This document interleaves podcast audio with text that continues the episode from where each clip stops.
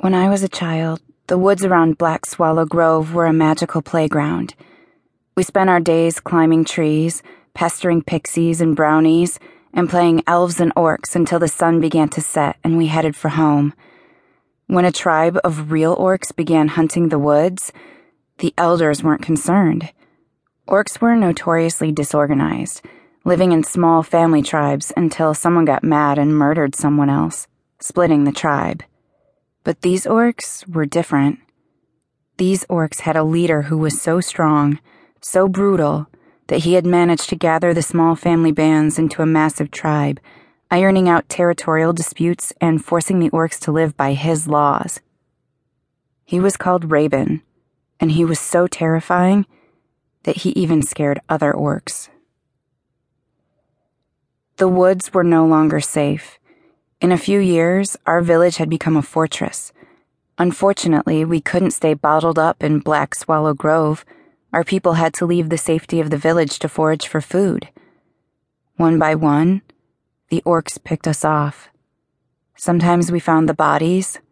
Sometimes our people just disappeared into the woods. Those who survived a skirmish with the orcs often didn't survive for long. Orcs fought with spears and clubs, but also with their claws and fangs. Orcs' teeth carried a taint. Even a scratch from an orc's fangs could cause a hideous, lingering fever as the wounds rotted their elven victim from the inside out. My youngest sister, Yelena, had gone out with our healer and an armed escort to gather herbs that couldn't be cultivated.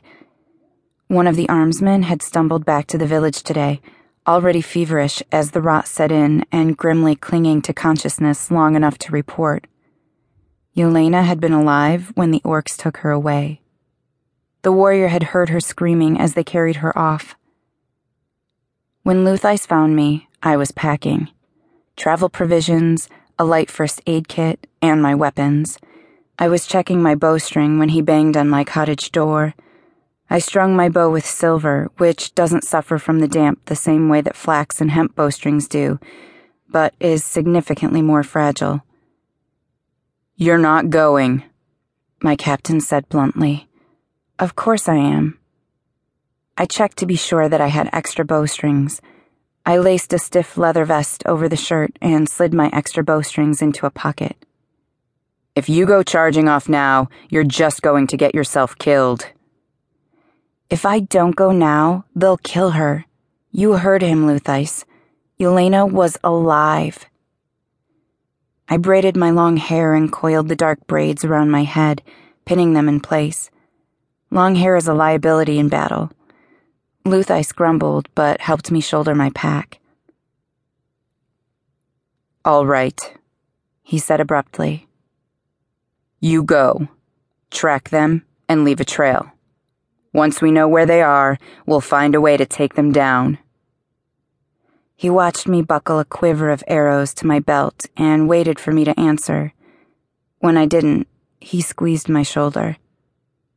"Suicide won't help her, Katrin," he told me. "I know." I looked up. He did know. His wife had disappeared years ago.